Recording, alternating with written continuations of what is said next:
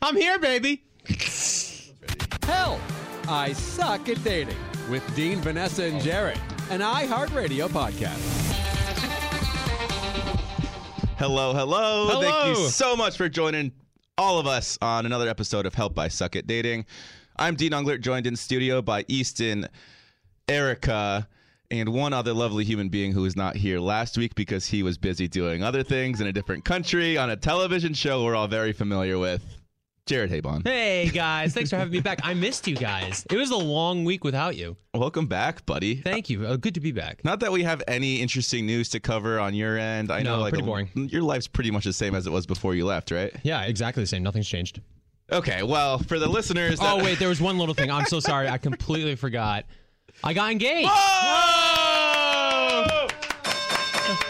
Amazing, Thank you, amazing. guys. So all right, well, so you. obviously we're going to spend a little bit of time talking about that, if you don't mind. I don't mind at all. We can talk anything and everything. Um, okay, so for the listeners that maybe aren't quite as aware, Jared and Ashley made a trip down to Mexico to cameo on Paradise. Yeah, so we went to Bachelor in Paradise last week, and we were doing a cameo. And Ashley was, I was convincing Ashley that we were just there for a cameo, but uh, we ended up getting engaged. So it's pretty much the to gist of it right there. And that's all I can talk about. Have a good day. Thank you very much. Okay, and we're gonna need a step by step for all of this. And and Sweet. as I tweeted out, I'm a little upset with you because before you left for Mexico, I was like, Jared, like this is how I see it playing out in my head. They're gonna bring you down with a date card. They're gonna send you on a date of your own, which sounds like it didn't necessarily happen. But then you're gonna ask Ashley to marry you in paradise. And you're like, dude, no, like that's not gonna happen. I would tell you if it would happen. and I understand you have to keep it under wraps and keep it a secret and all that kind of stuff. But tell us kind of how this whole thing unfolded. And, and obviously, you know, spare the details that you can. I understand you might not be able to share everything, but So pretty much also I didn't tell you Dean because I didn't want a lot of people within the Bachelor family to know because I wanted to make this as much of a surprise for Ashley as possible. So I don't want you to take offense. I love you so much and I would have loved to talk to about it. But we talked about engagements two weeks ago on the podcast and I felt super uncomfortable because you were like, when's a good time to propose? Jared, when are you going to propose? In the back of my mind, I knew I was proposing that week. And I was like, uh, I don't know. You know, we'll see down the line. Uh. And then I don't know if you caught on to it, but you you were like, how long should someone date before you get engaged? And I was like, a few months. I don't know, a few months. and what's funny is you were you were answering those questions so like ambiguously that I was like something's up here like Mm-hmm. something's about to happen but I like I can press you on it I guess because I didn't really know well enough Yeah, but- you called it because after the podcast ended, you were like, "You're going to get engaged, aren't you?" And I was like, "Dean, so soon? I'm not going to get engaged this quickly." And then because that would be crazy to get engaged that quickly you have to be out of your mind to get engaged that quick oh wait oh, Oh, Oh, I'm doing it. oh, I'm getting, I'm getting down on one knee. okay so continue Um, continue So pretty much, listen. As soon as Ashley and I started dating, we knew that this wasn't just a boyfriend girlfriend thing. That this was a very long term and happy relationship because it's just so easy between the two of us. Ashley always says that she's had a boyfriend for two and a half years that just didn't touch her, and that was me. And so the thing is, we've been so close. We know everything about each other that for me, it's really not that quickly because it just it feels more right. That's improper English. I'm sorry, but this feels better than not being engaged. If that makes any sense. Mm-hmm. Like it just makes sense to be engaged to Ashley. It doesn't. It doesn't make sense to not be with her. If that so it's makes any sense. but so it, it appeals both to the logic side of things and the emotional side of things for Of you, is what you're course. saying Like I was while I was nervous about getting engaged to Ashley, I was just more anxious because I was like, I want to do this, and then that's really what happened. do you think there's any chance in any universe where she said no to the engagement Um, no, just for the fact. I mean, when we were at Stagecoach, she was even telling me she's like, if you ask me tomorrow, I'd say yes. I mean, she was dropping hints the entire way. Once I think she had an inkling when we were going out of paradise that this could potentially happen, and so she wanted to reassure me that if you do this, I'm going to say yes. And so she was just dropping hints. She even said a couple weeks ago that um, I'm not allowed to live with her until we're engaged. Okay And I said, well, hypothetically speaking, Ashley, say in six months we're not engaged and we want to move in together. She's like, well, pressure's on you. I was like, okay, she's obviously dropping this hint to be like, if you ask, I'm going to say yes. So you better ask. You better ask. You I will say I love I love the whole story, um, mostly as it pertains to Ashley because she's been in the and I know we have discussed this a little bit behind Yep. the scenes. Um, she's been in Bachelor Nation for so long, having gone on Chris Soules season and then Paradise One, Paradise Two, her seasons, well, Paradise Two and Three, I guess, with you. Yep. Um, and not necessarily getting the story that she wanted, going on Winter Games. Um, and how her life has been so bachelor centric for basically three years now, and how Mm-hmm. you know she's built such a name for herself within this, I guess, world. Yeah. And now for it to come full circle to have you and her get engaged at the place where you first met each other. It's like it's like the happiest ending I could have possibly imagined for Ashley. Which she she gets a Neil Lane ring, she gets you know the, the engagement on the beach. She, I I would assume a, a televised wedding if you guys decide to go that route. We haven't even thought about that. if I'm being honest, Right. I mean, it's very fresh. I guess it's a weekend. Um, how did you handle the whole conversation with maybe your parents, w- with asking her father, all that kind of stuff before Well, going down? Once there was an idea thrown out there with conversations about potentially getting engaged in paradise, one of the first, you know, I called my parents first and said, listen, this is kind of what's happening. I know it's soon. I wanted to get your thoughts on it. And actually, one of the, so I talked to my parents about it, and obviously they said, it's your decision. We love you. We'll back you up anyway. Anything you want to do. But my mom was like, you also have to remember that, I mean, you're not going to get another opportunity like this ever again in your life. And she's like, you know, in 10 years, do you see yourself being with Ashley? And I said, of course. And she's like, then why would you not do this? You know? And then actually, I talked to Tanner about it. Tanner, my little fairy godfather. Um, and because he's had experience getting engaged in paradise.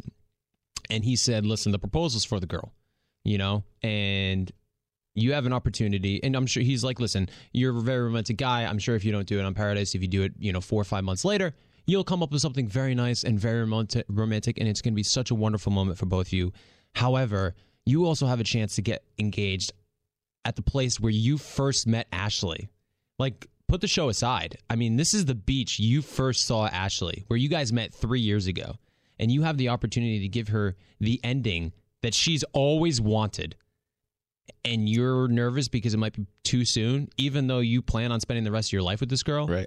it's like that's just something you have to factor in. And so after talking to my friends about it for like an hour, I was like, I uh, what am I, what am I thinking? Why am I even hesitating? This is this is what I not only what I want to do, but what I want to do for Ashley. So And it was pretty romantic and cute the way that whenever you guys talked about your relationship on or off the air, in front of her, behind closed doors, it's like you were always talking about how this is your forever person, how you know you guys plan on having kids once you guys get to that bridge, all that kind of stuff. And so it's just like it was always a foregone conclusion that the mar- the engagement was going to happen. And so I fully understand where you're coming from, where it's like, and I think it even goes back to your first Instagram caption when you guys announced the relationship, where it's like. The second you want your life to be with someone else, you want your life to begin as soon as possible. Well, something. that's a quote from When Harry Met Sally. So that movie is very near and dear to my heart. I don't know if you're familiar with it. Are you familiar with it, Dean? Um, Harry Met Sally? Nope. Oh, okay. So anyway, long story short, Billy Crystal and Meg Ryan are the stars. They are friends for 12 years um, before they finally realize that they are meant to be together. And so the end scene when Billy Crystal realizes, oh my God, the love of my life is right in front of my eyes and she's my best friend and I need to do everything I can to make sure that I end up with her. He goes to a New Year's Eve party where she's lonely and sad and he comes up and he's like, okay, I've been doing a lot of thinking and the thing is, I love you. and then he goes up and he's like he's like when you realize who you want to spend the rest of your life with you want the rest of your life to start as soon as possible. And that line was something that i really wanted to i would say i wanted to go to st louis and be like actually when you realize who you want to spend the rest of your life with you want the rest of your life to start as soon as possible. And so that movie has been uh you know just uh very influential and important uh, in my life specifically over the past you know six months because it's just really been You very guys- close to my heart You guys do a great job of incorporating your favorite movies into your uh, relationship. I feel I like. think both Ashley and myself, one of the first things we bonded over was the fact that I quoted Jerry Maguire. Right. And she's like, You quote Jerry Maguire. you looked her dead in the eyes and you said, "Show me the money. Show me the money. I did. Uh, I forget what line I did that won her over, but it was just an obscure line, and um, and she was like, "Holy Christ! Like I'm in trouble." And uh, and so we quoted, and then we started quoting Rain Man, and I love romantic comedies. So does Ashley, and so I've always idolized the guys in the romantic comedy that can like fight for the girl that they want, and like yes, they have made mistakes and they've done some dumb things, but you know, at the end of the movie, they're kind of like, I need to go for it. You know, jump all in, fight for the woman I love, and so, um, so that's why you know. Let's talk. Well, ab- I don't want to say like, yeah. I let's don't know. let's talk Neil Lane for a second. Let's talk Neil Lane. So Ashley's might be strutting around, might not be strutting around with a pretty fat rock on her finger right now. Mm-hmm. Can we go through the decision process for the ring that you chose? Are you allowed to s- talk, talk much about the ring at all? I can't talk too much about it. Um, but what I can say is that as soon as I saw it, it was obviously I was in conversations about what I wanted, what Ashley wanted, and trying to figure out the best ring for everybody. Specifically, the best ring for Ashley because that's the most important thing. Um, and as soon as I saw the ring, I knew it was perfect. Um, it was everything I could have possibly imagined, and I knew she was gonna love it. Um, and uh, it's actually being fitted right now. She's allowed to wear it because the news is out. It was well, I'll, I'll go into the story in a second, but um, so she's gonna we're going back on the East Coast. We're visiting my family in Rhode Island. Then we're gonna go down to Virginia to visit her family. So she's gonna be wearing the ring, which is great. We don't have to hide anything because the news came out so quickly. I mean, I can talk about this. We got engaged on Sunday, mm-hmm. and then Monday morning we woke up and was like, "Oh, that's oh okay, that's me on one knee. That is it's out there. I guess we don't have to hide anything," which is very you know refreshing and easy, but at the same time very surprising. I will say that from the time that you guys left, because from my perspective, all I experienced was you guys leaving, and then within even just a few days of you guys leaving, I saw the news being published or whatever, and I was like, "Well, that was really fast." Like, I, I mean, it was, we had no idea it was going to come out that fast. So we flew in on a Saturday, and then you know Sunday everything went down, and then Monday morning, bada bing, bada boom. I don't know- like holy moly, okay, I guess we, I guess we can talk about it. I don't know why. I don't think you wouldn't not be allowed to share this aspect of the post engagement thing. But can you share the FaceTime that you had, or the video that was sent to you specifically, but you and Ashley as well from one of your favorite? I can't talk about that. You can't? Unfortunately, no. You are. What Dean is alluding to is something that you're going to just have to watch on Bachelor in Paradise. They're gonna air it though. oh yes, and if they don't air it, then I will be more than happy to talk at length about it. Well, I think we'll all have forgotten about about it by then.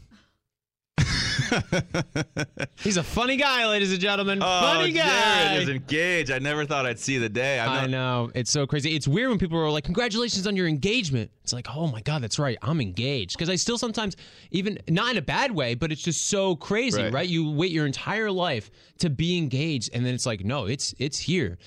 That was the craziest part about proposing was like, okay, this is holy moly. This is the mo- the moment that you've all been that you've waited your entire life for. The be This all is end it. all. The be all end all. This is the only time you're ever going to do it. So you know, no pressure. Um, but uh, but it's cool. Like sometimes.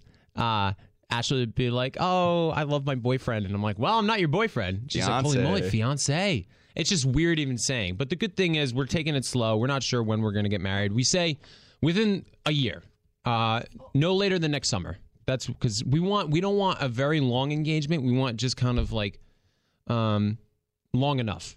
You know, we want to be engaged. We want to enjoy being fiancés, but we don't want a two or three year engagement. perhaps maybe exactly one year when you're back in Mexico in June of 2019.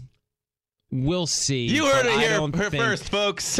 I mean, we'll see. We'll see what happens. We'll see what the future has in store. But right now, we're just really happy. We're kind of soaking in the fact that we're fiancés, enjoying the moment. Um, of course, it's still so, so- fresh. You're what a week and a half in. I know it's it's it's so it's so fresh. It also just feels like it's so crazy to think that I've only actually dated Ashley for you know four months or so right about now because it feels like I've been with her for forever.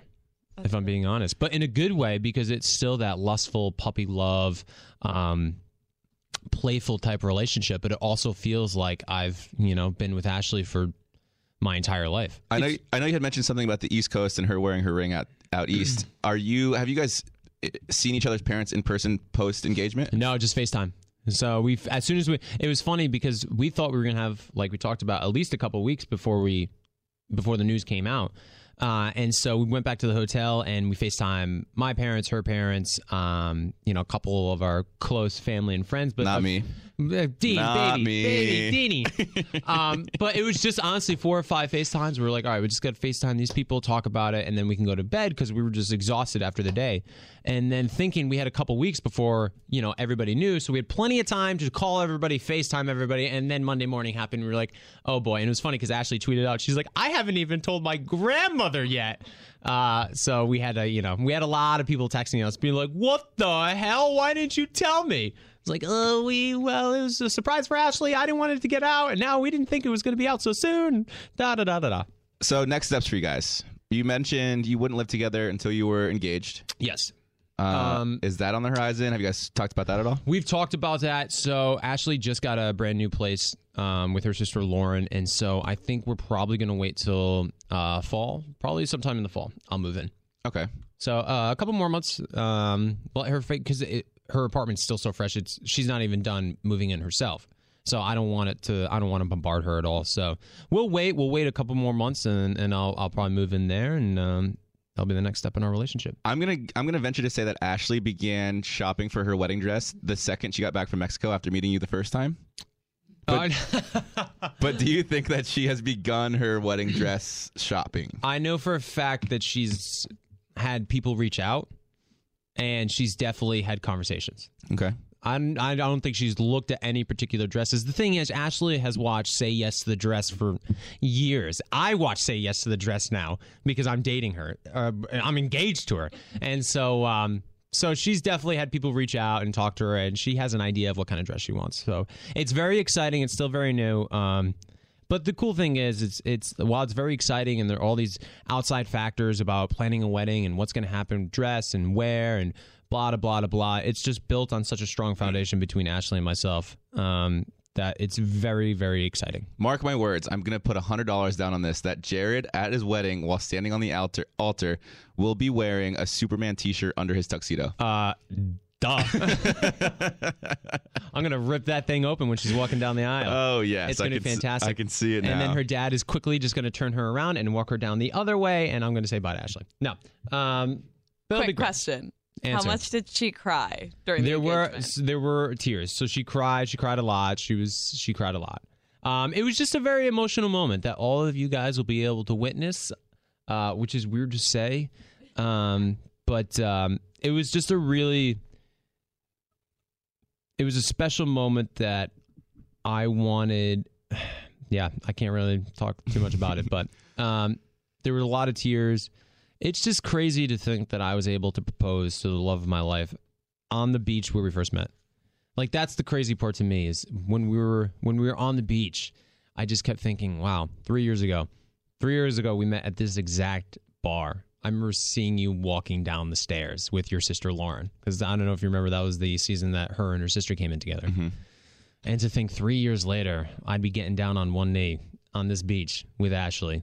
Uh it's pretty cool. Pretty cool.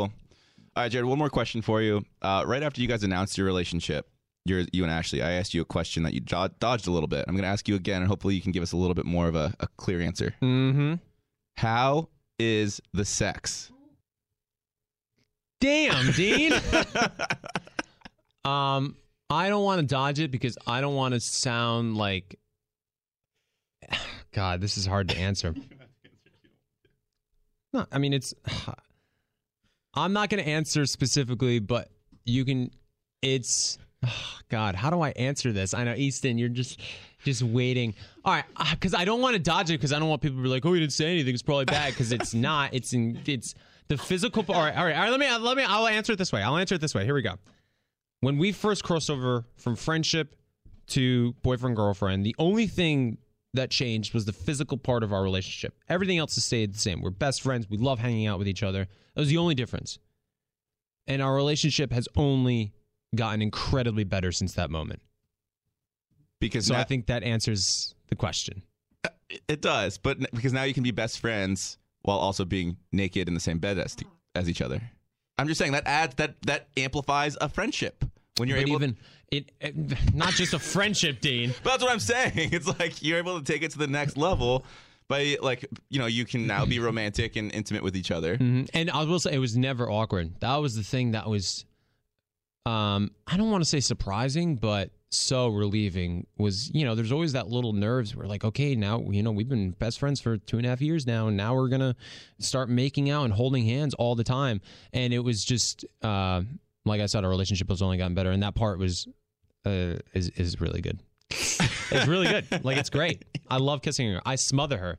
It's so funny because her dad will see us on FaceTime and, and she'll like be smothering me a little bit and he's like, Ashley, stop smothering him. Like you, you can't do that. And she's like, No, you don't understand. He smothers me, which I do. I love. I love to. I love smothering her. I feel like you guys both have the personality where a lot of people will think like maybe from an outside perspective like oh they're all over each other all the time like it's gonna fizzle out. But I feel like both of you are this type of person that neither of you are ever really gonna get sick of each other from what I've been able to gather from your relationship. We haven't. That was so I'll tell you a little story. So we obviously we went to Mexico on Saturday. We spent pretty much every minute with each other that entire time. Left Wednesday. Um, I stayed at her place Wednesday night, and then Thursday I think was when we parted ways for the first time.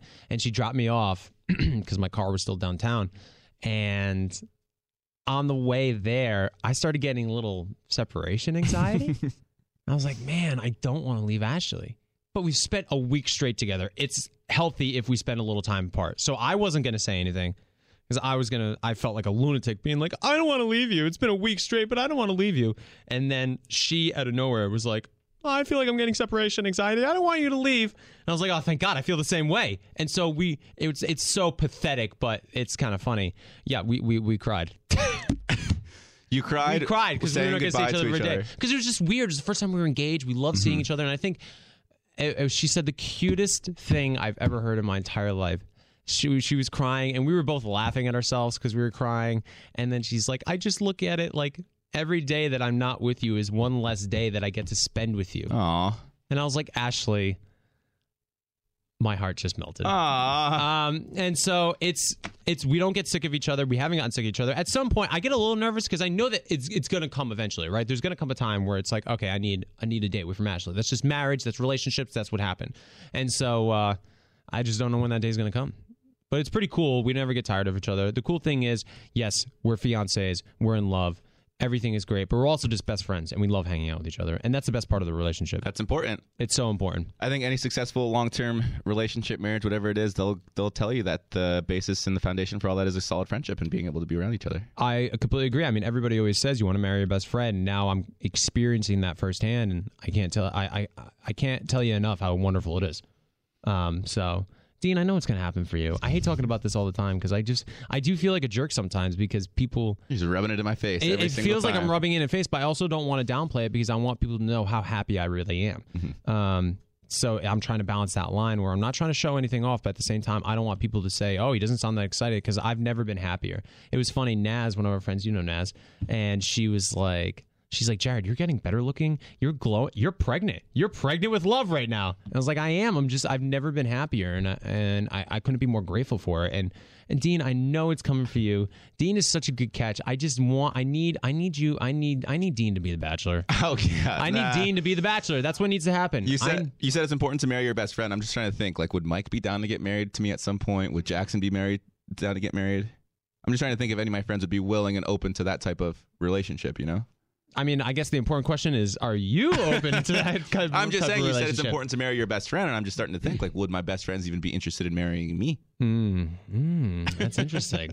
Might have to find that out. Um. Anyways, all right. We'll shift gears a little bit. I, I feel bad for grilling you. Actually, it's No, funny how we you both can kind of ask me anything you want.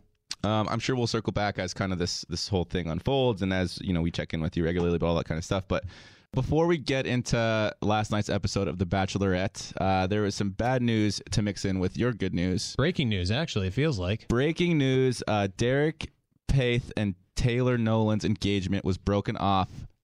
It seems like yesterday. Yeah, apparently they put out a statement which reads It is with much sadness that we've decided to end our engagement. We put everything we could into our relationship and are heartbroken to go forward separately. But we know this is the best decision for the both of us. This is what executives have said. We will still be present in each other's lives with support, admiration, and respect for each other. Um, obviously, it's a very platonic way to just say that, you know, we've gone our separate ways and broke up and ended the engagement, which I actually.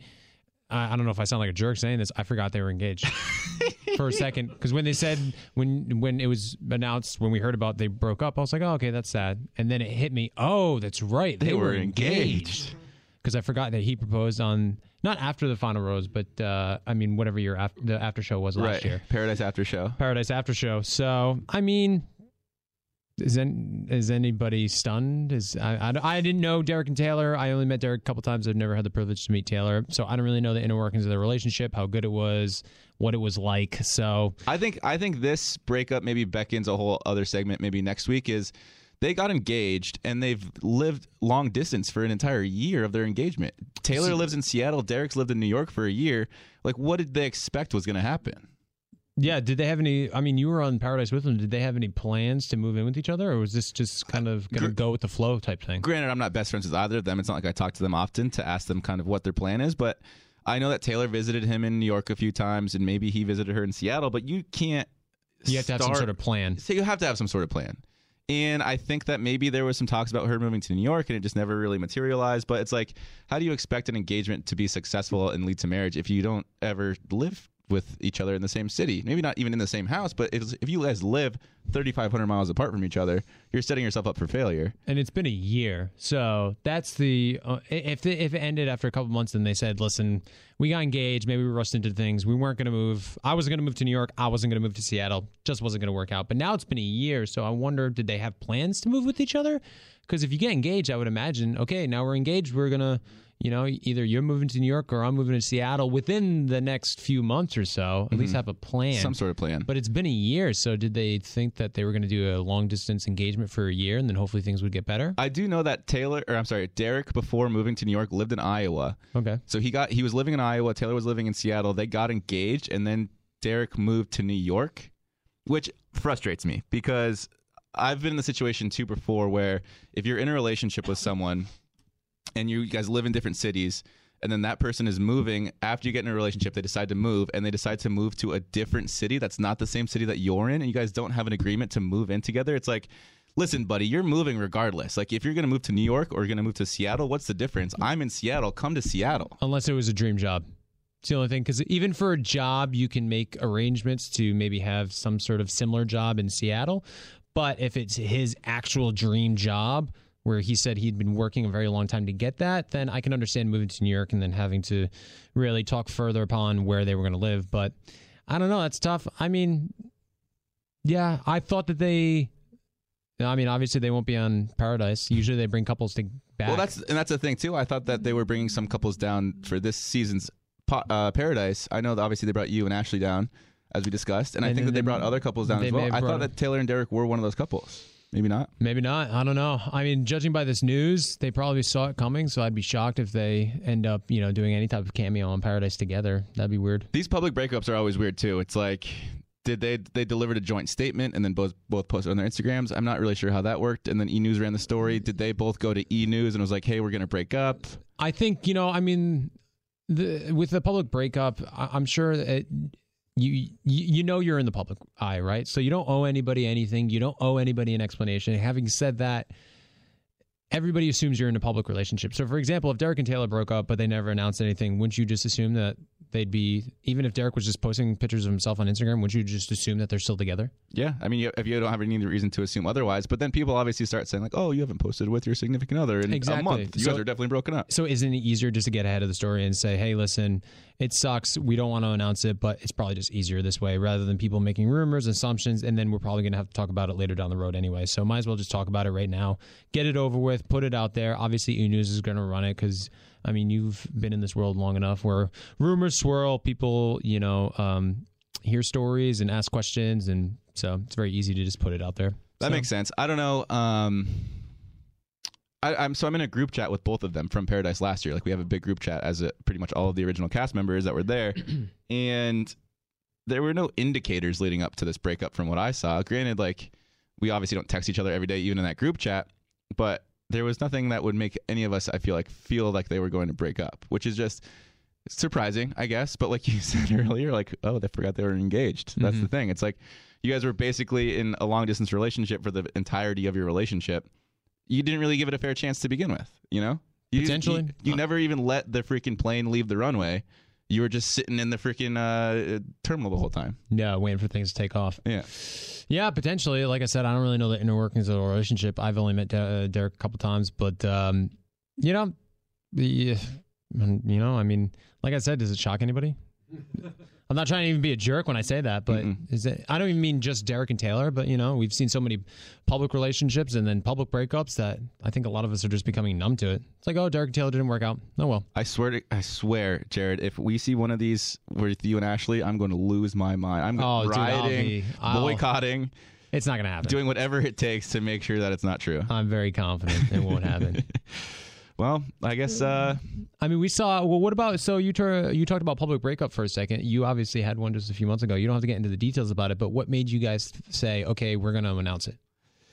You're no, that's a great question. It, it was tricky too. Um, that whole situation was just weird, weird, weird. I kind of feel uncomfortable even talking about it to be honest. But I will. I mean, I, I have. You don't. fine. You don't have to talk about it, but just was there anything where you guys said, "Hey, it's better if we just announce it rather than let people assume we're not together anymore"? No, but what was weird was before we even had the chance to announce anything, E News ran an article about us breaking up. Like befo- Interesting. before anything was even like even happened, really, they ran an article of us being broken up. Did you guys know that the article was coming out? So my friend who works at E News texted me and said, "Hey, just so you know, I'm running an article about you today." And I was like, "Oh, what's the article?" And she goes, "Oh, it's you and Leslie breaking up." And I'm like, "Well, we aren't broken up. Were you guys broken up? No, we weren't." You guys were still together when E News reported that you guys were broken up. so no. When she texted me that it was just a weird situation. So she texted me that they were going to run an article early in the morning. And i was like um okay that's weird because we're not broken up. Like what's your source? And she's like we can't tell the sources whatever whatever. And then later that day is when leslie and i broke up. And then so it when they ran weird. the article itself like it, technically we were broken up but when they told me that they were, we were they were going to run the article we hadn't been broken up yet And pretty much, so they knew it was coming. and so what was weird about that situation is then I feel like both of us, Leslie and I, were backed into a corner and we're like, oh well, like they ran an article about us breaking up. Are we supposed to now post for ourselves about the breakup, But or you- do we just go about living our lives on Instagram as we normally would and just kind of forget about it altogether? Yeah, know? and letting people, you know, read the article if they want and assume whatever they Yeah. care to. Uh, what? But you guys obviously were. We don't have to get the inner workings. But when you found out that the article was coming out, you guys, both of you guys knew it was pretty much over. Because there's no. I mean, unless you're Yeah. telling me that there was an article written that you guys broke up, and then five hours later you That's guys broke that's up. that's the incredibly confusing thing is it's like why, how how and why did they want to run an article about us breaking up when there was no inkling or like leading up to that, you know? And again, I feel really we're talking about this because I don't know I don't know why, but I had just gotten back from India. Um, like Leslie and I hadn't been together for what three weeks or so, and I guess people were just assuming, and maybe E News took it that assumption and ran with it, and they're like, we're just going to publish this story. I mean, it's E News. It's not like it's the freaking Wall Street Journal or New York Times or something like that. Still though, I don't know if they would publish any type of story like that on a on a gut feeling. It it was just a weird situation too, was and weird. I don't know. Like I don't know. What, I don't know. And I think with any type of public breakup, and then specifically going back to Derek and Taylor, there's no right way to do it. Any way you do it, it's going to be weird and uncomfortable. You're in a public relationship that people are invested in. It's just weird to have to announce, um, yeah, so it, it didn't work out, but we still are friends, and it's just an awkward awkward statement to release. like a joint there's- statement. I think the joint statement is the way to go. Like I think so uh, too. Clare and Benoit did a joint statement. Uh, It seems like Taylor and Derek did a joint statement. It's Um, just easier that way, you know, just to put it out there together, move on with your lives. Um, I think it's easier just to make a public announcement. we did not do a joint statement. What'd you guys do? Just did our own little The Instagram, yeah. yeah. I mean, that's pretty much a joint statement because you guys posted each on your own Instagram, which is somewhat of a, a weird joint statement, I would say. Because if it would be weirder if one of you guys posted and the other one didn't. Let's That would be the weird thing. Let's stop talking about this. Not even you in particular, but- Yeah. Wish them the best. Um, you know, even if the relationships don't work out, obviously you still want the individual to be happy. So hopefully it's for the best. Hopefully they really are both in good places. You know, it's hard to break off an engagement. I've never done it, but I can only. It's hard enough to break up with a girlfriend. I can only Yeah. imagine breaking up with a fiance. I know. Well, at least, you know, they didn't cross the threshold. And so they don't have to break up as husband and wife. That would have been far worse. So we'll see. Hopefully the best for him. Let's talk about last night's Bachelorette real quick. What are your thoughts about Jordan versus David? The two yeah, on one yeah. So last night we had the showdown, the infamous two on one that we have every single season, Jordan versus David, and it ended pretty much exactly how I had wanted it to end. I hate, well, I don't want to say the word hate, but I strongly disliked both of those Mhm. characters on the show. Mostly, uh, and at the end of the, at the end of this, and I feel like a lot of people will be able to agree with me on this is. At first, you're like a little no- annoyed with Jordan for always kind of stirring everything up, but then by the end of it, you're like, David is just, is just as bad, if not worse, than Jordan through, uh, through all of this. I think we both thought David was worse. Yeah. The worser part of this. Your English Uh, is on point. Today. It's on I love it. point. Sorry. Uh, yeah, David was the the lesser. And it's it's funny too because it's the same thing that happened on my season. There was a villain and there was a guy that he kind of villainized a little bit more than the rest. It was Blake and Whaboom. And by the end of it, you're like, well, Blake is is just more frustrating now than the villain is because he's the one that's like making his entire universe about that other guy when he should be making it about the girl. That's kind of what David did. It's like whenever David talked to Becca, he was talking about Jordan and not about their relationship. Yeah, even yesterday in the two on one, David pulled Becca aside and he's like, "Hey, it's really great being here, but in the spirit of being honest, Jordan sucks." Yeah. and it's like, why would you even dive into that conversation? Talk about yourself. You talked about Jordan the entire experience so far. It's always the guys that go on the show that talk about other guys that are the ones that self destruct. Right. And if you apply that to real life dating, think about going on a date with someone in the real in the real world. I'll say that term lightly because obviously Bachelorette is a real world. It's just a little bit more of an amplified version of it. But like, you don't go on a date with someone, first date, third date, whatever it is, and just start trashing Other I- people. I guess how would how would it apply though? Maybe so if it would be was like you'd go on a date with a girl that uh, used to have a thing with one of your buddies. and maybe or like- maybe still has like an ongoing thing with someone or something like that. Maybe, and but it's also not like a friend. It's just like a guy that you know. And so you're like, hey, what's going on? I'm really happy to go on this date. By the way, the guy that you know you were dating that you still kind of talk to, he sucks and he's dishonest and he's lying to you and he's not here for the right reasons. And she's like, we're at a dive bar. What do you mean the right reasons? The reasons are to get drunk and see if we like each other. That's about as simple as it is. That's the right reasons right there. And so I think David, I, I hate saying it because he seems like a nice guy, but man, he was just so annoying with the Jordan thing because he could not help himself. And that was the frustrating part was that there comes a time where you got to let things go. And I think Jordan was very much ready to let it go. He wasn't talking too much before the two on one. He wasn't talking about David unless it was like his ITMs and he was trying to be funny. And then, but David just every time, even before the two on one, we was like, "Oh, you're gonna bring your golden underpants? Like, Yeah. you know, do I need to know about any underwear?" It's like David, let it go. Let and it I go. think I think Colton said it perfect actually, perfectly when excuse me, um, after the two on one, David's suitcase was taken away. He's like he went in with the wrong attitude, and he's completely accurate. I think David just saw Jordan as the bad guy. And David was like, "Oh, okay, but if I'm against the bad guy, that Right. makes me The good guy. Right. And I think that was his um, path, his direction. like, if that makes any path. sense. Well, so then let's apply this maybe to a similar but different situation. If your friend is dating someone that you don't like, do you tell your friend that his girlfriend is no good? Um, Like, where's that boundary? Be, uh, where's that boundary set? I think you should put out feelers, but th- I feel like it always ends badly when you talk to a friend and you're like, "Listen, they, your boyfriend sucks." Um, like somebody in my life that I know likes to date a project, somebody that she feels like she can fix, so to speak. Um, and if I were to tell her that, hey, listen, I think your boyfriend sucks and he's a bad person, she'd be like, no, no, no, no, no, no. He's just misunderstood. Uh, you don't get him. He loves me for who I am. He's so good to me. And it's like, yeah, that's fine, but he's probably cheating on you as well. And so I think there's a line where you have to um, sensitively approach the subject. Especially if you don't have concrete evidence of anything. Yeah, you have no concrete evidence. It's just a vibe. You don't like them, and so you go up to them because the problem is if you tell your friend that you don't like their significant other, that could create this Tension. tension, and she might choose the significant other because she could easily, or he or she could easily be like, "Well, you don't get it. You don't understand. You're not in our relationship." Um, and so, and I think there's a little like rebellion factor to it. Yeah, I agree with that. I, I will say so. The only situation that comes to mind for me in this uh, sense is back when I was living in Colorado in Denver. Um, my one of my best friends was dating this girl who we used to work with, and she was just a, kind of a little cuckoo at times. And he was like kind of blinded by it. She was this beautiful girl, and he like saw that only and only that. And from his friend's perspective, I was like, "Listen, bud, I love you and I'll always support the decisions that you make, but like I just wish you could see the sides of crazy to her that everyone else sees that maybe you're not seeing quite as much.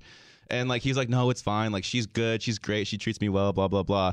And their relationship was very tumultuous and, and, and kind of like a roller coaster. And by the end of it, once they've officially broken up, like once and for all, they you know they broke up and got back together multiple times. But by the end of it, he was like, I should have like listened to you. I should have listened to the rest of my Totally. friends saying like how crazy she is and how we weren't good together and all this kind of stuff. But and while you're in the moment, I think it's like it's easy to get lost and caught up in the relationship and then kind of like discount everything that your friends are saying about it. I completely agree. You just have blinders under the relationship and you romanticize everything. And so I think you should obviously tell a friend, listen, if you think that they're doing something really shady, you should approach it, but you have to approach it in a sensitive way because if you go to them and say, hey, listen, your boyfriend sucks, then they're going to be like, well, screw you. Why? You're not a very good friend to me. Right. Like, you just don't understand. You don't get it. And so, and I think also there's a factor the, the more you tell someone you shouldn't be with them, the more they want to be with them. You think? I think so. Just like the anti-authoritarian in everyone. Of course, it's like, yeah. Think about like specifically maybe uh, a parent. yeah. like uh, a mom disapproving of a boyfriend, I think there might be times where the girlfriend's like, I want to rebel. Oh, absolutely. But isn't the parent hi? It's Hey, Mark. Hey, Mark. Hey, Isn't Mark. the parent always right in that situation? It seems to me that every girlfriend my parents have hated over the years, they were a thousand percent right. yeah, no, they are right. But here's the thing with that is I feel like a, as a child you have to be you kind of are more like all right well let me figure this out for myself like Yeah. you think you know what's best for me but let me prove to myself that you're that I'm going to figure it out on my own kind of thing you know Mm-hmm. because I'm trying to think back I don't think any of my siblings or parents ever like disagreed with the person I was dating but there were I was definitely the person that my girlfriend's parents didn't like her dating if you know what I mean and she was very much the contrarian and wanted to rebel against her parents and all Why? that kind of stuff You seem like a parent's dream. What is it about you that parents don't like? Well, the only thing that comes to mind is Carmel, who we've had on this podcast before. Mm-hmm. Yeah. It was high school. I was like constantly sneaking out of my house. I was constantly, uh, you know, getting in trouble with like the the school and like the police of just like. I don't know. I- Damn, I was, Dean. not like, Wow, not like bad, but like you know, like un, like high school students do. Like they they go underage drinking, they go to bonfires, Mm-hmm. campfires, all that kind of stuff.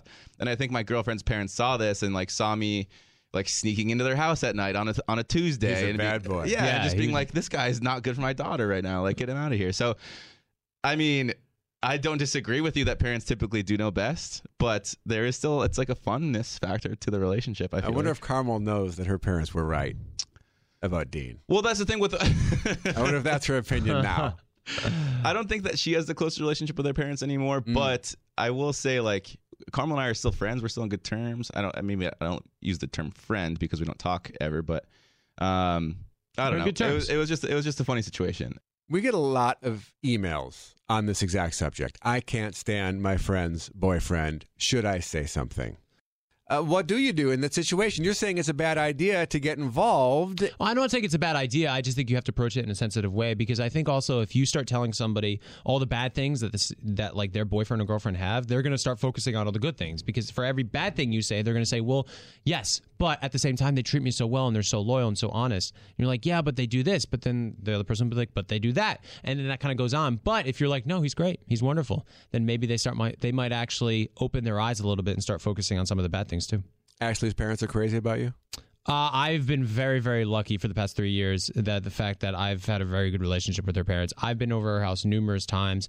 I think the first time I met them was in October of 2015, and they've been so nice to me and so gracious when they really didn't have to be. I'm so grateful to have in laws like them. And she Um, said on the almost famous podcast that you did reach out to her parents unbeknownst to her. Yes. So I called. I didn't want them to have to keep the secret too long, so I called her dad. I texted her dad actually. I said, Mr. Iaconetti, whenever you have a second, I'd love to talk to you. Please don't tell Ashley I'm reaching out. Oh, he knows exactly what's going on. No, he did not. 'cause He didn't? Well, first he texted back, "Who's this?" Uh, and so, oh, um, that's great. and um, and so, and then I responded and said, "It's it's Jared. I just want to talk to her for a few minutes." And he says, "Everything okay?" I said, "Everything is fine. Um, just a couple minutes on the phone of your time, please." So he called me about ten or fifteen minutes later, and we talked on the phone for about 10 minutes and uh, you know i started the conversation just asking how he's doing what's up blah blah blah blah blah. And then i went into like this four minute monologue about my feelings towards ashley and everything that's happened over the past three years and how where i see our relationship going and how important she is to me and how wonderful um, you know uh, how, how much of a lucky guy i'd be to be part of your family so on and so forth. And then finally i i said you know as you well know we're playing as you know we're making a cameo in paradise. And I wanted to ask for your permission to ask for her hand in marriage. Um, and so he was like, "Very well done, Jared. Very well done." Uh, and he just said some really wonderful things and said he'd be uh, very proud to have me as a son-in-law. So, and then that's when I asked if I should tell uh, Ashley's mom because Ashley's mom has no poker face. I love her so much, but you know, like any mom, she would be so excited. How can you possibly contain that? And he was like, "Listen, I trust my wife. She would never spoil anything like this." So I called uh, her mom later that day. We talked on the phone for like a half hour, and um, and you know she was very excited. She said said something that was so sweet though. She said, "Of all the guys that Ashley has ever you know dated or you know been around, she's like you're the only guy that I would um, Juan as a son-in-law, and so that was very, very, very sweet of her to say. And so, her and her mom, I get along with her mom famously though. I remember the first time I ever met her, we sat in the living room for like 45 minutes and just talked about everything and anything. And then this was, like I said, back in 2015. And at the end of the conversation, she goes, "Are you sure you're not going to date Ashley?" I said, "Listen, I don't know what the future has in store, but um, we shall see." This Mrs. Iaconetti. So, so yes, of course, I reached out. I had to. Come on, I, I You do. You have to. so it was, it was a little interesting though because when I was down in Mexico, I was talking to Tanner and Evan about it, and I was like, "Oh, you know, I had to call the dad. You know, I'm sure you guys went through the same thing." And they were like, "No, we didn't actually." And I Oh, was 'cause like, they didn't "Oh, have the that's opportunity right. to." You never had the Oh, opportunity to. You guys got engaged on the show." Yeah. It was so funny. Tanner was like, "Yeah, you're an ass." I was like, "I wasn't even thinking." Because it would have been so weird. Could you imagine, like, Well, what Tanner if- Evan calling? What if Tanner called him after the proposal and was like, "Hey, I don't know, uh, Roper is Jade's Jade, maiden yep. name."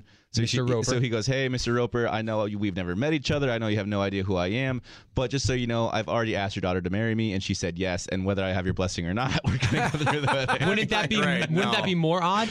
As a, Way more. right? As a father, would you? No, that's not acceptable. I mean, my daughter's my oldest is twelve, so we're Yeah. not there yet. But that's not acceptable. Yeah. So w- as a, as a dad, if say hypothetically speaking, your daughter went on This Bachelor in is weird for me, but oh, exactly. oh gosh, So thirty days. La- so she was gone for thirty days. So you Yeah. have no idea if she's engaged or Summer not. Summer camp. It's summer camp. She goes off to a summer camp, potentially gets engaged. She comes back and she says, "Hey, I got engaged to this guy. I want you to meet him." So the guy calls you. oh, Hey, Mr. Wong, I just proposed to your daughter Yeah. at summer camp.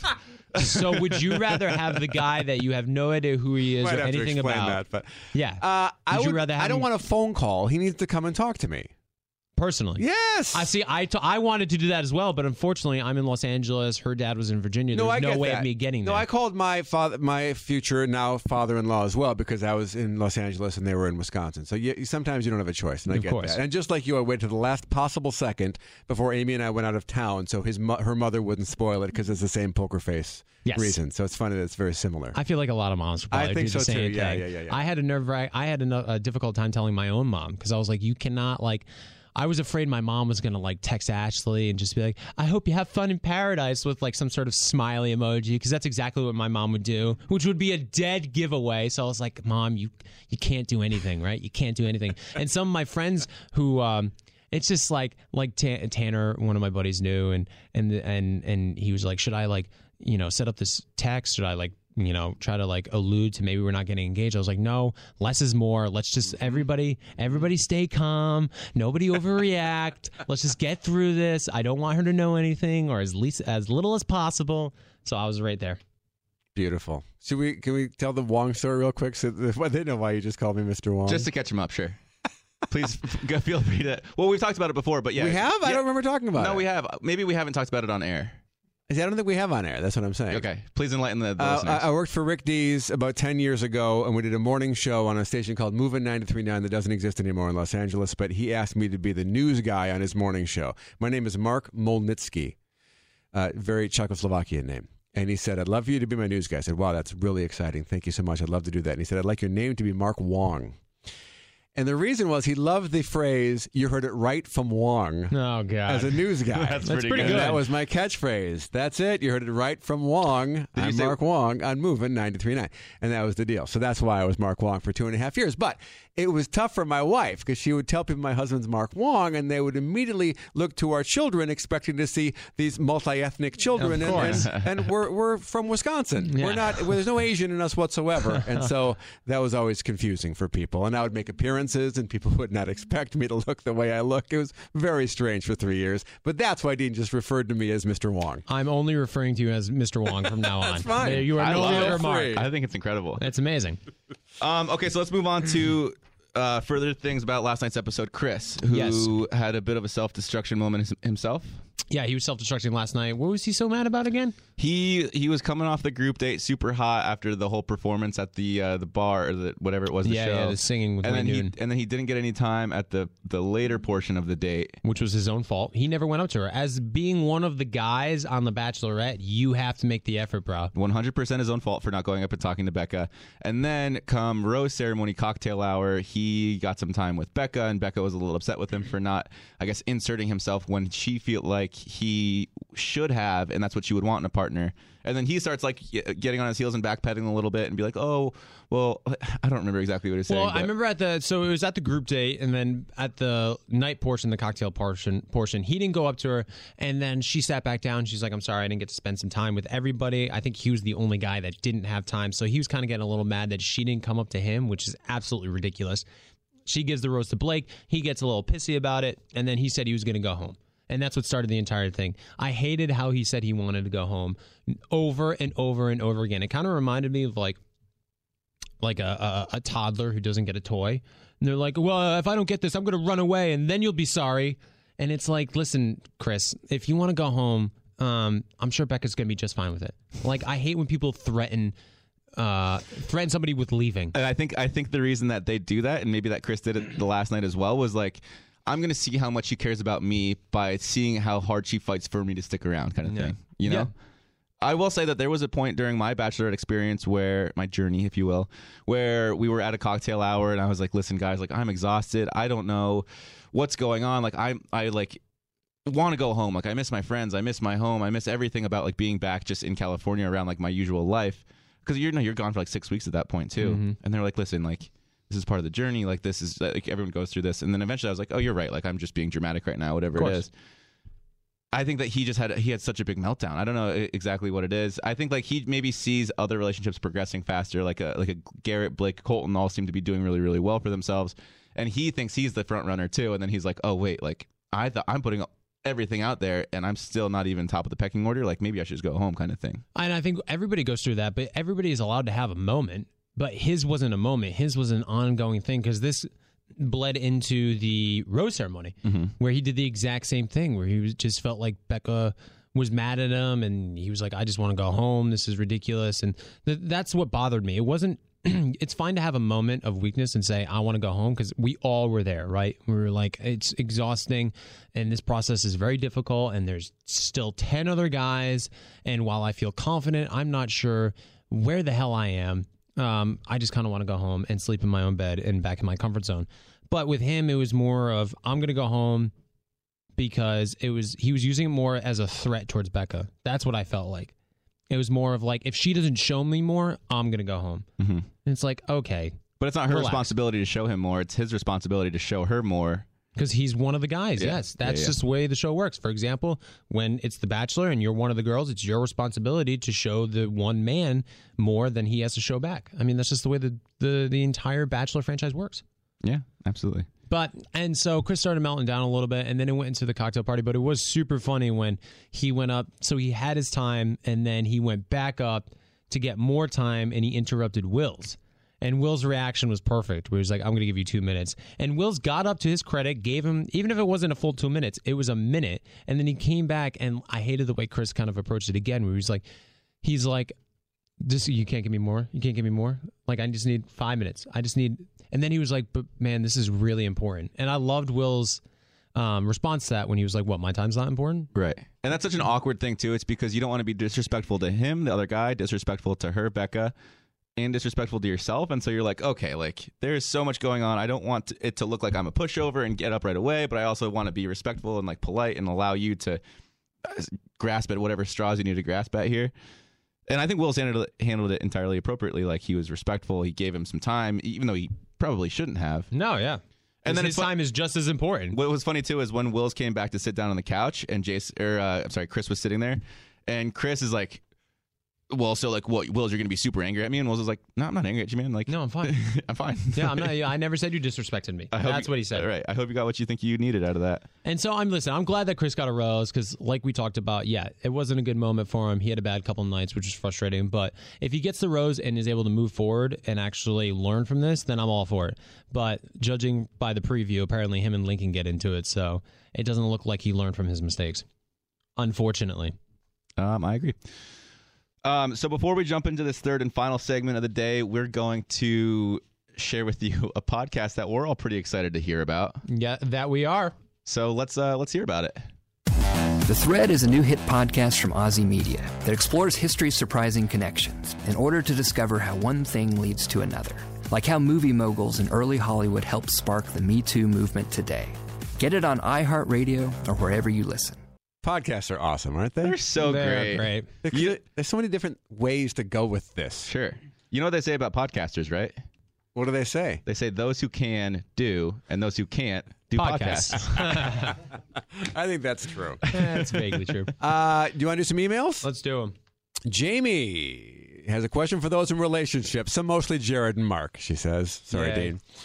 Do you ever feel pressure to make your significant other smile or laugh when they're feeling sad or grumpy? How do you deal with when they're in that mood where they won't just smile at anything? I always take it personally when my fiance is grumpy and won't smile at anything I say. I know I shouldn't, but I can't help it sometimes. How do you deal with your fiance slash wife in a mood and there's nothing you can do about it?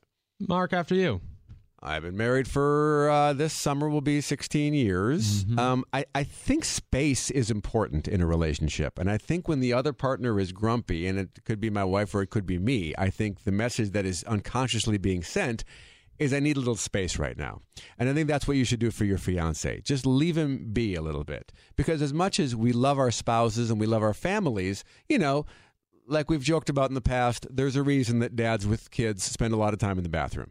They just need a few minutes to themselves. Yeah. And so sometimes it gets a little overwhelming when you all live in a house that isn't necessarily that big. You need it gets a little bit crowded sometimes. So I think that's the main thing is to give them some space. I would agree. Sometimes you just need to go outside and get some air. Yeah. And then you it clears your head and you're like, why the hell was I just so mad? Mm-hmm. Sometimes I'll even sometimes uh, I'll just take a drive and like listen to music. I'll drive for like 10 minutes and then it'll be just I'll be centered again.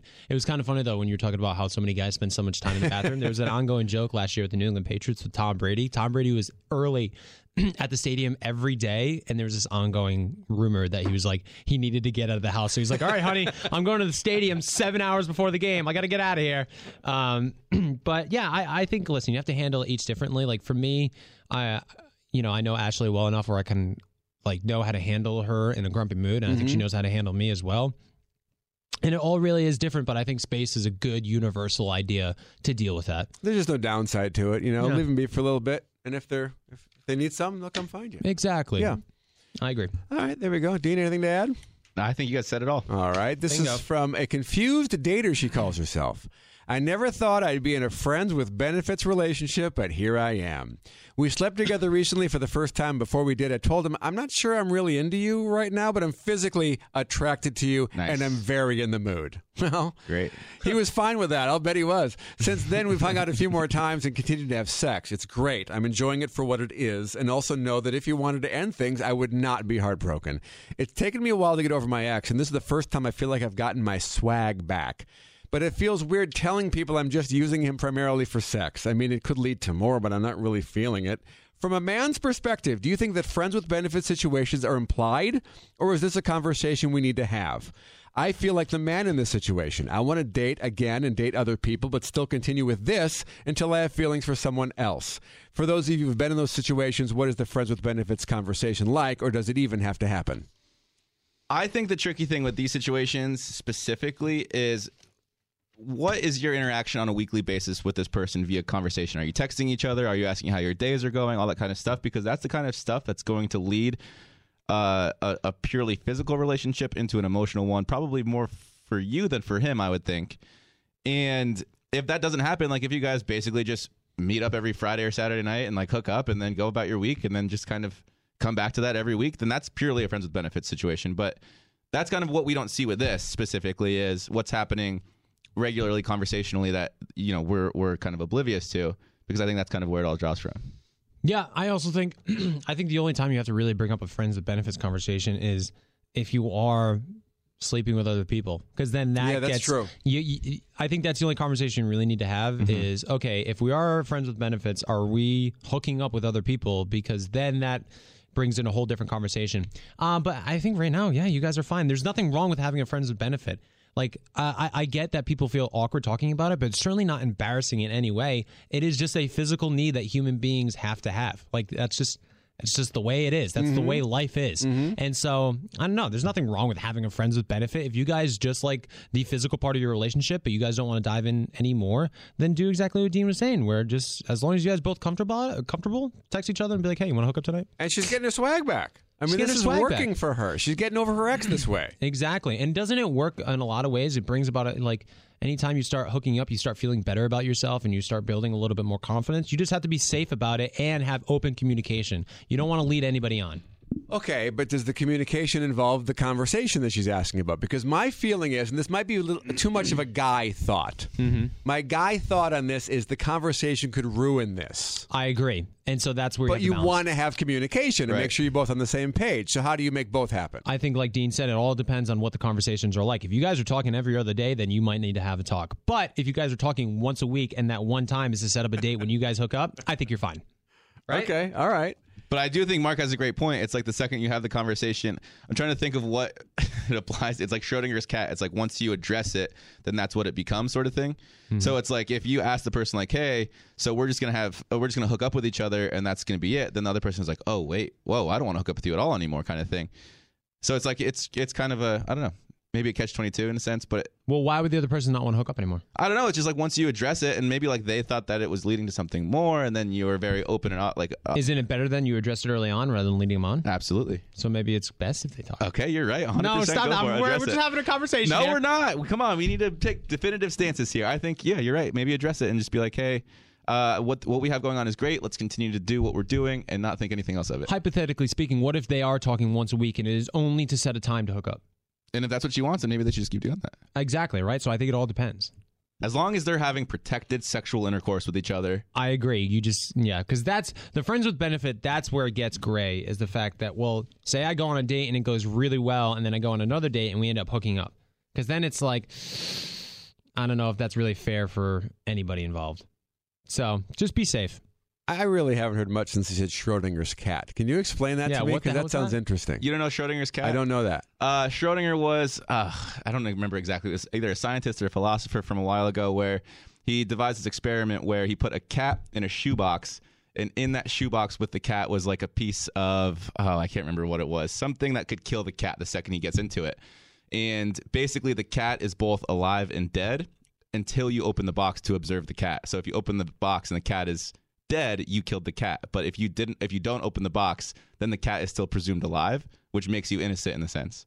So it's like up until you Oh. up until you observe something for what it is, it can be either things beforehand. You know what I mean? Right. And and if you observe it dead, then it's your fault for killing the cat. But if you don't observe it at all, then you remain kind of innocent in that sense. So that's kind of the thing that I'm thinking of. It's like until you observe this friends with benefits relationship for what it is, it can be either thing that you both want it to be. You know what I mean? That's really it's really intelligent, Dean, what you just did there. Yeah. I'm very impressed with that. Thanks, Mark Long. I appreciate it. All right, let's do another one.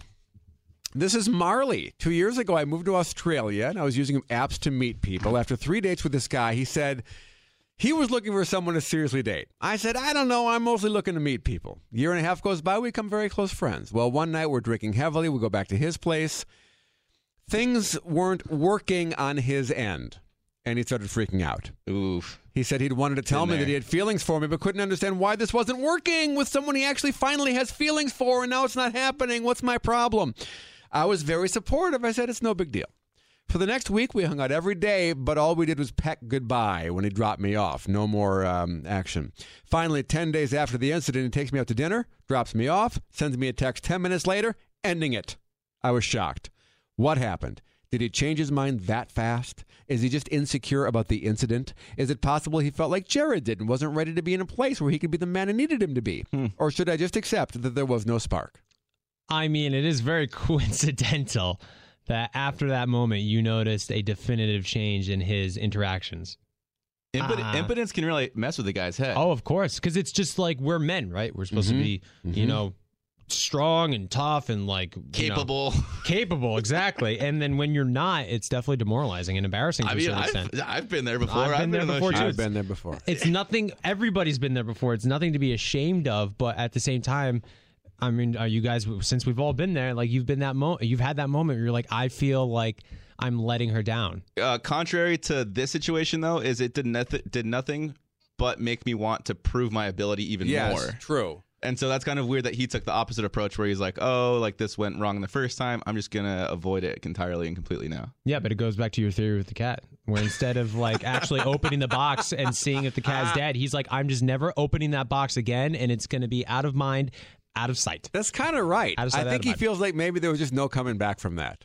Because there's also the mental game you can play, and what this guy might have been playing. Like, if we try again and it doesn't happen again, uh, Oh for two. then what happens? That's bad. Yeah, or it's not bad, but it's just you know, it's a possibility. Because the thing too is he was probably gonna. He knew he was gonna be overthinking it. Yeah. Like in the moment, he knew he was. That's he was just gonna be his own prob- worst enemy. that's probably why it happened to him in the first place. Is he's overthinking it. He's like, oh, I have to perform now, and like if I don't, then I'm gonna be, you know, judge and criticize and all that kind of stuff. And like you get that thought process stuck in your own head, and it's, I mean, And the thing here- I could speak to lengths about this stuff because I've been there. It's the worst. But the thing is, too, they say we were out one night drinking heavily, and alcohol has an effect on it. oh, huge effect. You know, sometimes when you're too drunk, it's just not there. Mm-hmm. It's interesting that this guy was just even unwilling to try sober.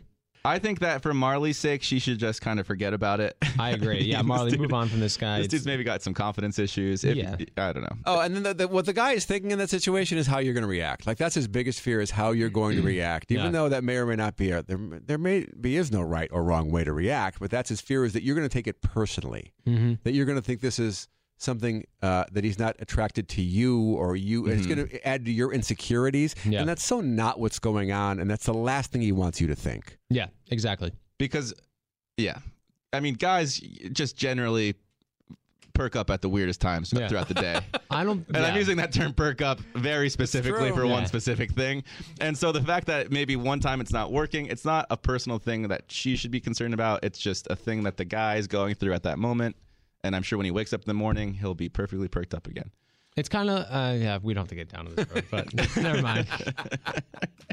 i like those conversations I do Yeah. too, actually, but it's more common than you think. For all the women listening to this, One in five. try they not say. to take it personally if but that even ever happens. even like for a regularly like a ca- perfectly capable regularly functioning guy it can still happen you know Yeah, one in five, baby.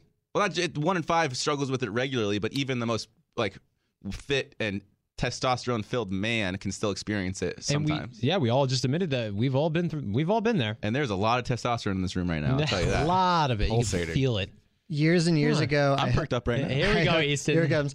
I uh, I had this uh, friend of mine that was really close with, and uh, things got kind of hot and heavy. I had a really bad migraine at the time, and that can hurt things if you know what I mean. And so uh, it was really embarrassing, and uh, uh, we just kind of fell asleep. And then the next day, I didn't want to talk about it because uh, I, you know my ego was bruised. Of course. And uh, there's some other stuff going on. We didn't talk about it for years, and then finally, years later, I was like, I got to clear the air about No. something because she thought I Oh, wasn't into her, no. and I'm like, I was very into you, very very into you. And then um, five years after that, that woman became my wife. Oh, The way you're going with the story, I, that's exactly the ending I thought it was going to happen. And was hoping for. That's yes. awesome. So, uh, so Marley should not be worried. This is the person she'll spend the rest of her life with. That's a, yeah, that's a- there we go. That's a fun personal tidbit. Mark, or I'm sorry, Easton's relationship with his wife started with impotence. That's right. That's great. And, And a it will with migraine. impotence too. Uh, let's see. Want to do one more? Yes, please. This one's not as much dating. It's Kylie. Four years ago, I unintentionally set up two of my best friends by inviting them to hang out with a big group, and they hit it off. They've dated on and off for the past four years, but they are terrible for each other. Two months ago, they finally broke up for good, but now they've come to the point where they hate each other and can't be around each other. I love them both. I like spending time with them, but they ruin every time we hang out. How can you be friends with two exes who can't stand each other? That's a tough one. You can't hang out with them at the same time. No, because yeah, you can't. That's that's the answer. they I can't be think. in the same room. that and, would. and hopefully both exes would be mature enough to understand that you're going to stay friends with both of them and you're not going to choose. There was always a, an awkwardness. So when I when my former girlfriend and I broke up, she was and I have a very similar friend group. Like there's a lot of overlap. We actually met the similar similar situation just through a big group of friends. Um, and when we broke up, we didn't necessarily hate each other, but we obviously fresh out of a relationship, you don't want to be in the same room as your former boyfriend or girlfriend all the time, especially like at parties and all that kind of stuff. And so there was always this weird, delicate balance that my friends were going through of like I can't invite her because Dean's here. I can't invite Dean because she's here, like that kind of thing. And I was mm-hmm. perfectly okay with it. And I think she was perfectly okay with it. But from the friend's perspective, it's challenging. Totally. And uh, it's I, I feel like you have to choose which friend you want to hang out with in these situations. You can't obviously invite both of them over to the party or to your house or whatever it is. You just have to either choose a side every occasion that you have, or choose a side and stick with it for the into into perpetuity. I think you choose a side. Or Uh, or that seems cold, I know, but when my when we when we had a couple friends who broke up, we picked one to stay with, and the other one is out is out of our lives. Holy moly. I mean, not, it wasn't, we didn't have like a ceremony, Yeah. but A it's just kind of what happened. I think that maybe what they should do is invite both of them to the house, cage match style. Have those, you know, remember, remember American Gladiator, those Yeah. big Q-tip things that they would fight with? and you put a key in the to the apartment in the middle of the living room, lock the door, and then whoever walks out Is in your life, is your best friend. is your best friend forever, is in your life forever. Genius. That's- Genius. that's I mean, we got it. So I glad mean, we can help uh, Kylie. yeah, yeah, Kylie. I, I think I think pick one. Yeah, I mean, come uh, on, you can't sucks. be equally close with both of both of them, can you? I know. No, it's impossible. Look, Because you're my right, 'cause- friend was Jeremy. My wife's friend was Rachel. They got married. They then they got divorced. We are friends with Rachel. Jeremy, I text him on his birthday. That's the that, that's the extent of You that gotta choose relationship. sides. I'm sorry, you got to pick a side. That's how it works. And I think it will naturally happen over the course of time. With It Kylie. will. I think like I- one friend will just stay in your life more than the other. Sure, and I think I think before most of those relationships happen, you already are better friends with one of them beforehand, and typically that's the one that you stay better friends with post, Yes. right? Exactly. So like like That's usually how it happens. in my situation, my friends obviously stayed closer with me, and her friends stayed closer with her. Obviously, they wanted me a part of their life. right, but it's just one of those things where it's like whoever maybe you were closer with before the relationship is the person you stay closer with post relationship. totally, totally, totally. So, per last week's episode, what we've been doing is if you get on uh, the the podcast store, leave us a five star review and roast us in the comments. We will read those roasts on air at the end of every episode. That we will. Last week, Vanessa and I did it. This week, it's going to be Jared and myself. And Jared, I've uh, typed out some f- for you. So yours are going to be on the right, mine are on the left, and we'll just go one for one. oh, nice. All right, ready? Yeah. So this was a five star review, and here we go. Jared is a poor man's DiCaprio in The Departed. He doesn't need help dating. He's serving a life sentence with some smoke show. Get that man a cranberry juice, say in a bad New England accent. That's, exactly what it says right there. That's kind of a roast. And that's not the line, by the way. What is it? It's. I think the line is. uh He's like, "What are you drinking? Cranberry juice. Get him a cranberry juice." That's the line. Not That's the get line. that man. That For one sure. wasn't bad. I think I think I chose some worse roasts for myself. I will. than I mean, I'm, I'm not gonna lie. Is that a roast? If somebody says you're a poor man's DiCaprio, All right, well, that's- Yeah, that is. This kind of leads into it a little bit. This uh, one is titled "Oh my God, shut up, Jared." love it. Okay. Five oh my star god. review. Five M. star Johnson. review. But this one's directed to me. So, y'all, while Dean is wishy-washy little man boy, I've remained a loyal listener. Sure, this group gives the worst possible dating advice, brings in jabronis and wackadoo psychics as guests, and continually talk over each other. But who doesn't want to waste their time with that? And I included that one because it's a roast, but then it's also who doesn't want to waste their time with that. So it was kind of a nice way to finish it. I like that one. um. All right, here we go. This one's mine. Jared talks too much and too fast while being a walking pop culture reference. I take that as a compliment. Thank you very much. Because he has no other references, and let's be real, the pop culture references themselves are limited. Nah, That's fair. Yeah. That's fair. Let's do the roast as much as honest critiques. Yeah. This one uh, is by Candor the Gray, and there are some words in it that I'm probably going to mispronounce. Uh, Oh. Five star rating titled Extremely Vapid. Do you know the difference between this podcast and a bucket of shit? The bucket. Pretty sure when someone told these three that they had faces for radio, it went over their vacuous heads and they literally started a podcast. Most of the program consists of Dean throwing shade at his co hosts through correcting their inferior grammar. We get it, Dean. You did well on your SATs. Joke's on you. I only took the ACTs. when it comes to the discussion, it lacks both substance and acumen. The only glimmer of hope comes from the standout star of the show, whom I can only assume is devastatingly handsome, He is. Mark. Experienced, knowledgeable, shrewd. Mark is a force to be reckoned with, keeping an even keel on this otherwise sinking ship. Boom, roasted. Oh, Wow. I know. right, one more each before we close out here. Um, all right, it says uh, this one's about Ashley. Of course it is. Jared, Ashley was pining over you for years because she never got over her obsession with the Backstreet Boys. And let's face it, you got the boy part down, and how long it took you to date. Wait, How long it took you to date her? and how long it took you to date her? Boom, roasted, toasted. Is that, a roast? bad. That Yes, you kinda- should have been a man and dated her earlier. I think is Well, what he's saying. Duh.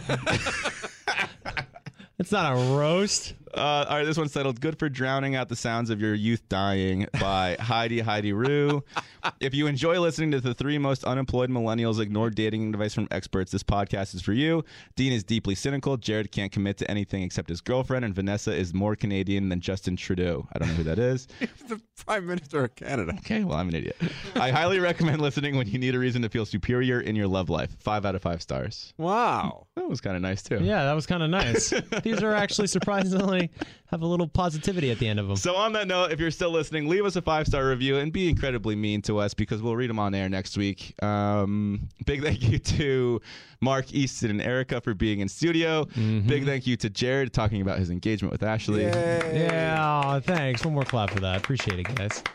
Which we will probably talk about in every podcast from here on out. Perfect. Big thank you to the Thread Podcast for being a sponsor of this podcast, which obviously would not be around without our sponsors. Maybe we could sponsor their podcast. I would love to love sponsor to. their pos- podcast.